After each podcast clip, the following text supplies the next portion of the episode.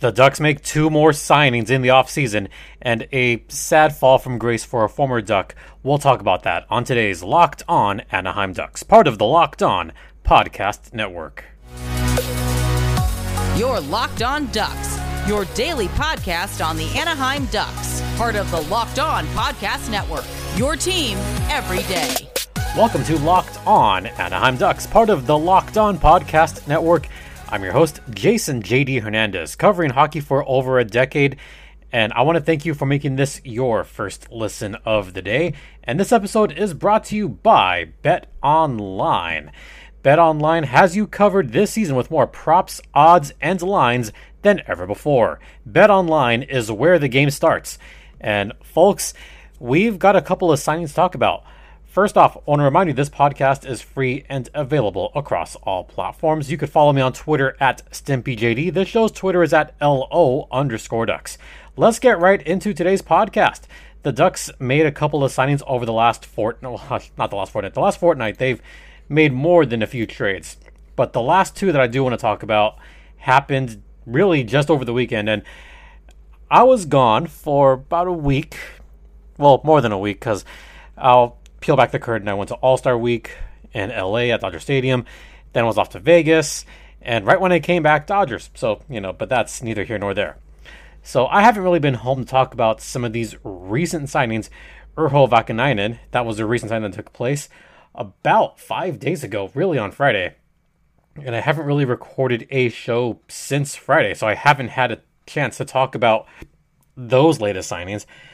So, you know what? I'm going to give them just a brief minute even though they're on the older side.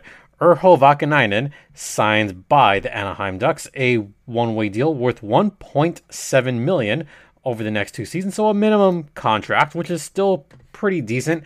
Vaakanainen last season got two points with the Ducks in 14 games. He spent most of last season with the P Bruins of the AHL. Now, if the Ducks weren't so thin on defense last season, Vaakanainen probably would have spent more time in the AHL with the Gulls. But because the Ducks made all those trades and they were short on players, yeah, someone like him would play in Anaheim. And I think he might end up being that fifth or sixth defenseman for the Ducks on a re signing. So once again, Vaakanainen, $850,000 per season, two year contract. Hey, you know what? Not bad. And by the way, he's still looking for his first career goal as an Anaheim Duck or in the NHL in general. Maybe he'll get his first ever goal this coming season. He's still young. He's only 23. You never know. Speaking of 23 year old defensemen, Simon Benoit, yeah, Simon Benoit signed a two way deal worth $750,000. This is a two way deal that will likely result in him probably going to the San Diego Gulls, but I would give him a shot with the Ducks. I definitely would. His time in Anaheim was pretty decent. He's well liked in the locker room. He did score a goal with the Ducks last season, his first career goal, by the way. So I, I say, you know what? He's going to make it. I think he will make the Ducks next season. He's more than proved himself playing in 53 games up in Anaheim last season and kind of held on the fort, held his own he's got a decent shot. So that's another signing, another kind of small signing. That one once again worth 750k. Then Olle Eriksson Ek, another two-way deal, another 750k deal. This is another minor league deal for the Ducks. Olle Eriksson Ek served as the backup for Lukas Dostal last season. Eriksson Ek had kind of a shaky season with the Gulls last season yeah, that's the best I can say. He had a season. He is currently an AHL backup, and hopefully he can have a better season because that 880 save percentage, it's not good. The 3.44 goals against average, that's okay. But again, he's the backup. I think if he gets a little bit more regular time, we might see some improvement from Eriksson Ek, and he is still a young goalie. He is also 23 years old. Maybe this will be the season where he kind of catches fire a little bit. So let's see what happens. Then there are two deals that took place, And I'll talk about the one that took place today first because the other one I want to talk about more at length. So, this other signing, Olli Juolevi, signed a one year two way deal, also worth 750K. So, what are all these minor league deals about? Well, let's face it, the Ducks need to fill out their minor league roster. The San Diego Gulls were looking very thin recently. In fact, they didn't have many guys signed up until the past week. And now they've finally got a pretty decent core. They've got some guys back. They got Chase DeLeo back. They got Danny O'Regan back, which is good. And some good pickups. Justin Kirkland is a good pickup. And you have Glenn Gawdin, who could make the Ducks, might not. That's a decent pickup. And you brought back Hunter Drew, Bo Groulx, brought back some pretty good guys. So I, I like this. I like these minor league moves. You know what?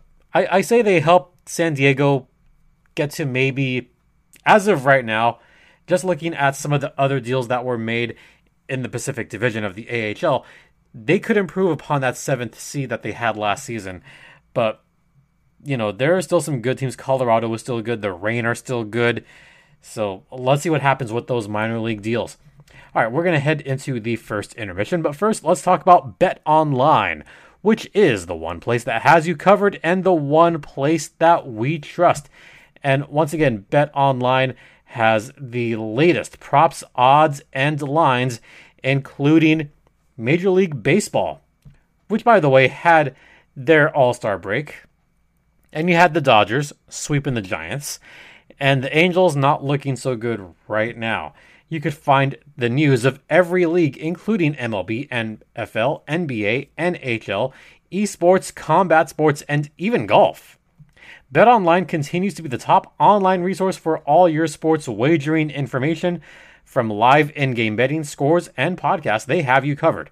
So head to BetOnline today using either your mobile device or your laptop to learn more about the action. Once again, BetOnline is where the game starts, and BetOnline is the official online sportsbook of the Locked On Podcast Network, and please gamble responsibly.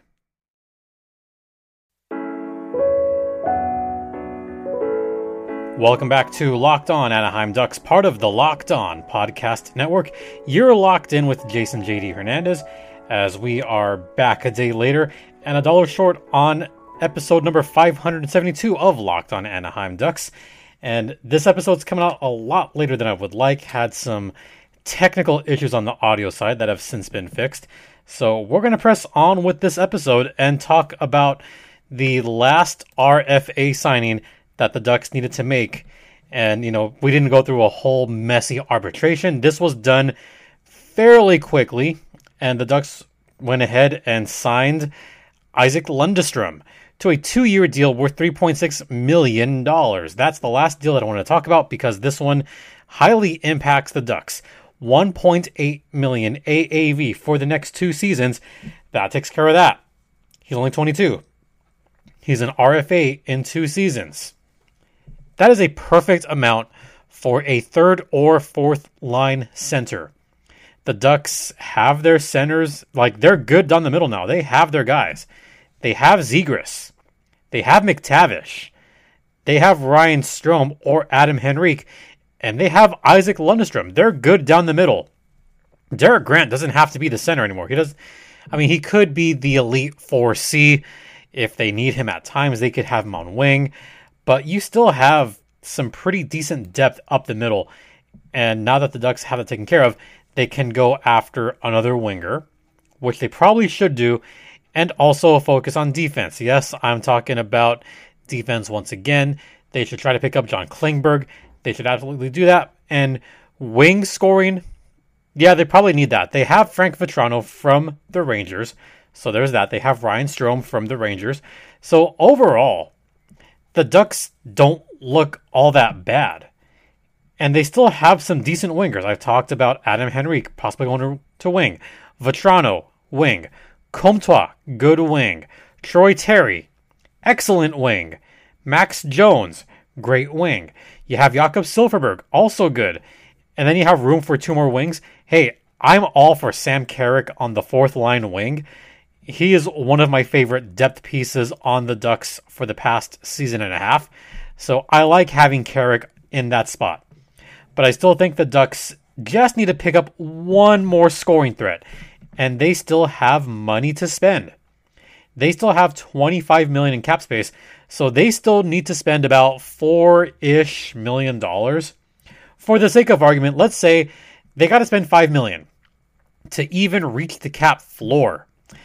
They can do that. They can do that easily because it was reported that John Klingberg was looking at a 7-year deal with an AAV just below $6 million. If I'm the Ducks, I'm thinking, well, maybe not a seven year, but how about a four or five year deal? This was mentioned on one of my comments. So, once again, thanks to those of you that replied back about the kind of deal that Klingberg should possibly get. I say should because, hey, you you never know. You you never know yeah, seven years might be too much. But Ty at at T Deets 88, one of my followers, Ty said if you can get to four or five years, sure, I'd make that deal. And I replied, if it's five years, yeah, I would be good with the six million AAV. I'd even be okay with a six by below six, but I think five by six would be a great deal for Klingberg and I would make that deal. And the reason I'm bringing him up because Klingberg has changed agents. Yeah, new agent, now with the Newport Group. He was looking for a seven year contract that would have earned around $40 million. So now a new strategy, new new agent. Uh, let's see how that works out. Let's see if the Ducks are willing to open the purse strings a little bit more. I would think they would. I would hope they would.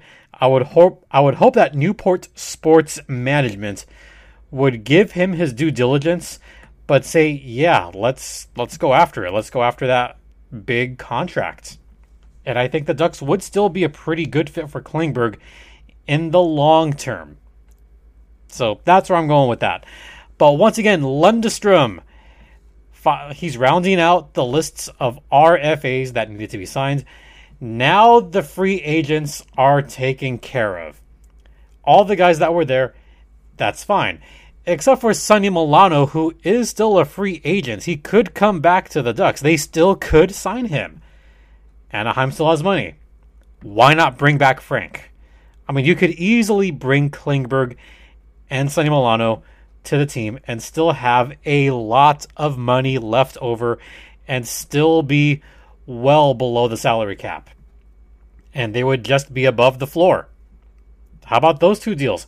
Ducks fans, I'm sure, would be thrilled at that prospect of having both Frank and Klingberg on the team. And then you could say, yeah, yep, we're done. We're, we're, we're done here. I wipe my hands clean no more deals. We are done. That's what I think would be. I don't want to say the word ideal, but it would be a better case scenario for the Ducks. They could at least yield a competitive team and try to get this rebuild really going into a direction where they can be very competitive in two to three years. Maybe not next season, but I would say in two seasons, if they make the right moves over the next weeks, then this could really help the rebuild even further. Maybe it's a long shot. Hear me out. Maybe they could go on an accelerated rebuild with the right signings, like the crosstown Los Angeles Kings. Look at the moves they made. They made some great moves. They had a couple of good minor signings in Sean Durzi, who flourished in Ontario and seemed to do well in Los Angeles as one of the star young defensemen. You have Thousand Oaks native Trevor Moore, who contributed mightily to the LA Kings, and they have a slew of prospects that are ready to come up, and especially with the recent retirement of Dustin Brown, who I will talk about on a future show, because that's a whole other topic on itself. Then, yeah, yeah, if the Kings could do it, why not the Ducks? All right. We're going to head into the second intermission right now because I'm done talking about that. because there is a story that I want to get into that kind of hit me on a personal level. So we'll get to that on the other side.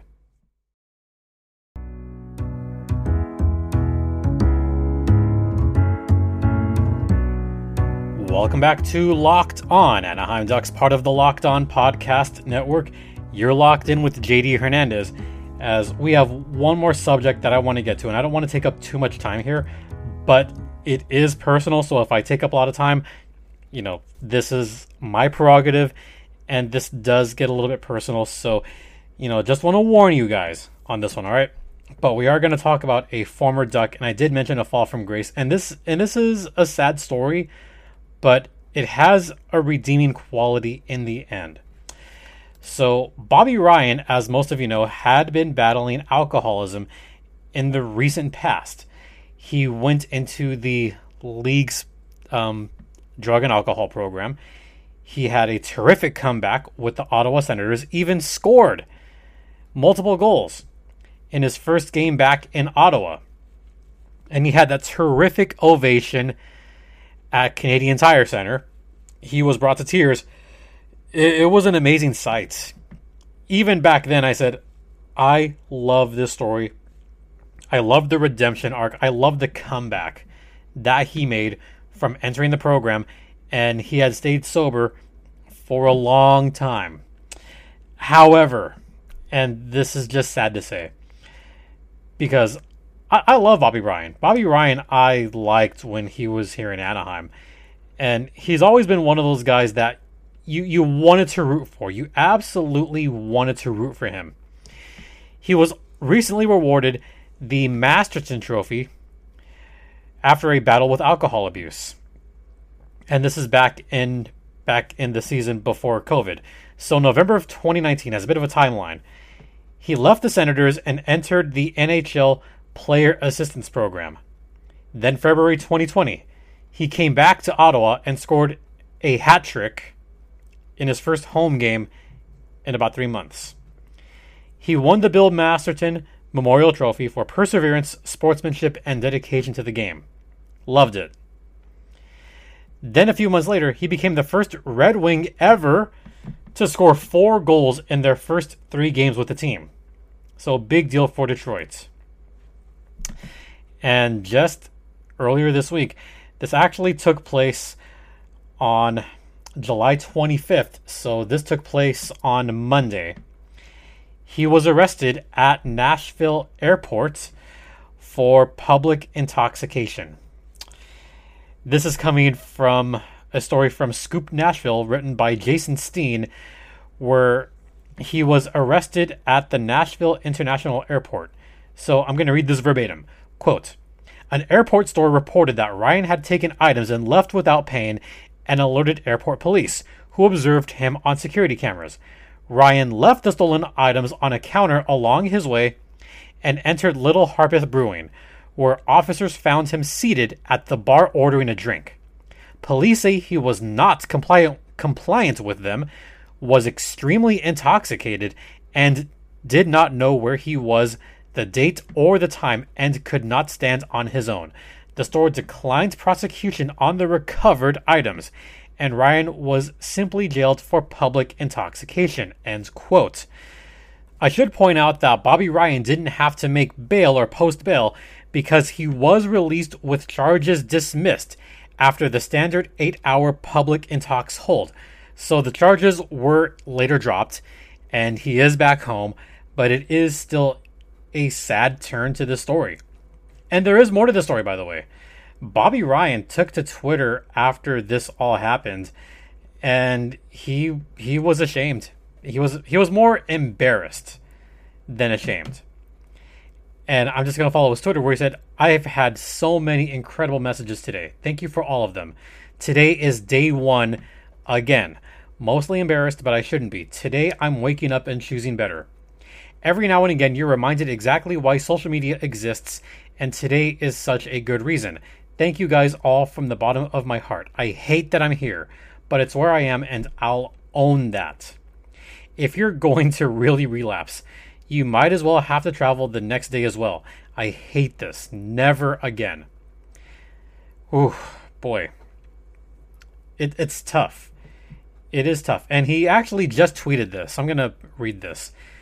So, yesterday was major denial mixed in with some acceptance, and still mostly you're fine to keep going self talk. I think today I'm completely ready to say I am done. So majorly powerless over it all. I have to accept that. I'm going to lean on you guys for this ride. Ends quote. Wow. Those are powerful words from from an NHLer. For him to say that he's powerless against the disease of alcoholism, at least he's admitting that he has a problem and hopefully he really gets the help that he needs. And I am rooting for him big time. Oh boy. Um th- this is pretty personal for me. And I I feel closer to you guys when I share something like this. I feel closer to you the audience and I really do hope that I get to hear from some of you regarding this. So if you want to contact me about this, feel free because I, I I welcome all comments on this. Here's where it gets personal. Whew. I'm estranged from my real father. Him and I have not talked in years. A long, long time. And it's it's it is tough, but that is a choice that I've made. I have chosen not to talk to him. Because he shows up to events drunk as a skunk. And the one that still gets to me to this day, to this day, is that he showed up to my grandfather's funeral drunk. He showed up drunk to his father's funeral. And he said so much stupid shit that I could not believe what was coming out of his of his damn mouth. I couldn't believe it. I was that upset. And I know the censors are going to be upset with this, but I don't care. This is my story. This is my personal story, and this is my time.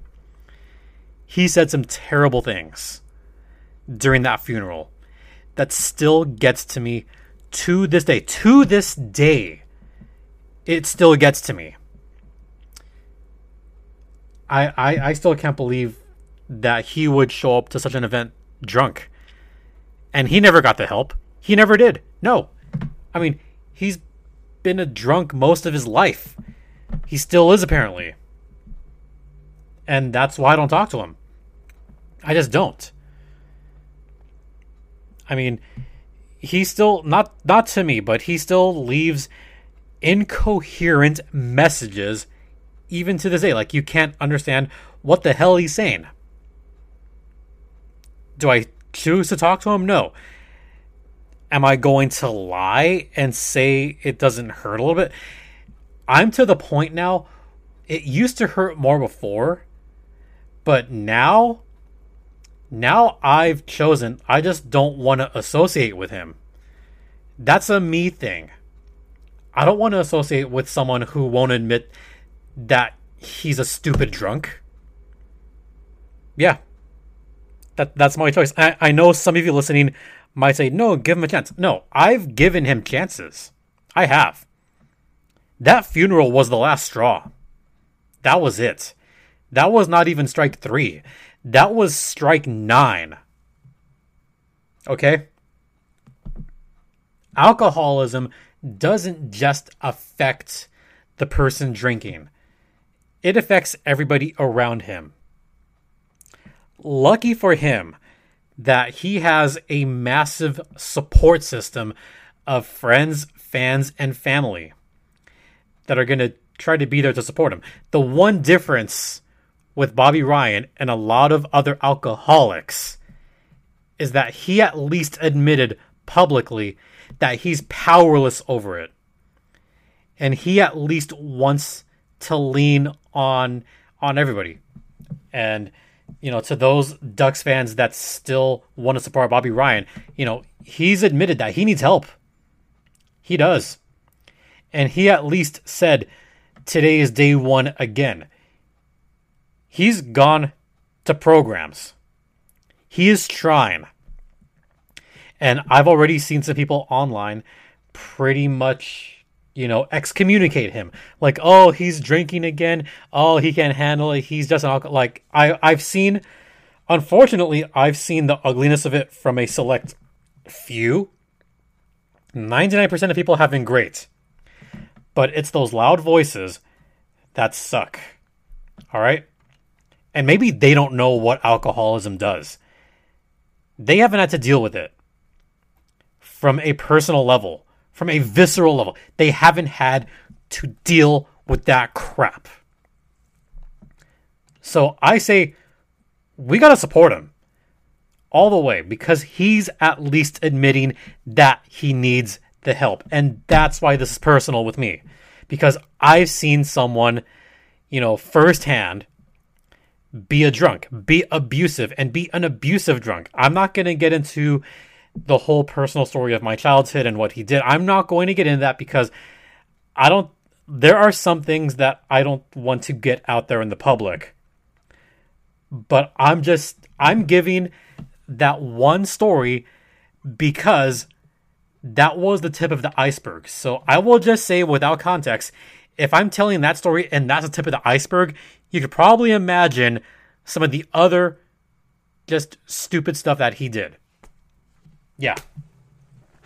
So, Bobby Ryan, if you're listening, or if this somehow gets back to Bobby Ryan, Bobby, I'm I'm glad that you admitted it, and I sincerely hope you get the help. And everyone here, like all the Ducks fans here, you have our support. You have my support.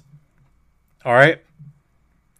I really hope that you can pull through this, and I'm glad that you're ready to say you're done. And it takes it takes a man to say that you're powerless over this disease known as alcoholism. And I want to let you know that I've seen it firsthand. It, it sucks. It does. All right that's kind of a maudlin way to end the podcast, but I'm just going to end it like that. You know, no outro, no nothing. Yeah, I'm done. Yep. Follow me on Twitter at StimpyJD. Follow the show on Twitter at LO underscore ducks. If you want to keep this conversation going, you can, for those of you that have my number, you can text me. For those of you that want to reach out to me, you can reach out to me on Twitter or email me at lockedonanaheimducks at gmail.com. And if you've never contacted me before about this, I hope you do this time. I really hope you do this time because I want to hear your thoughts on this. All right, I'm done. For Locked On Anaheim Ducks, I'm Jason JD Hernandez saying, have a great rest of the day. Please be kind to one another. Take care of yourselves. And Ducks fly together.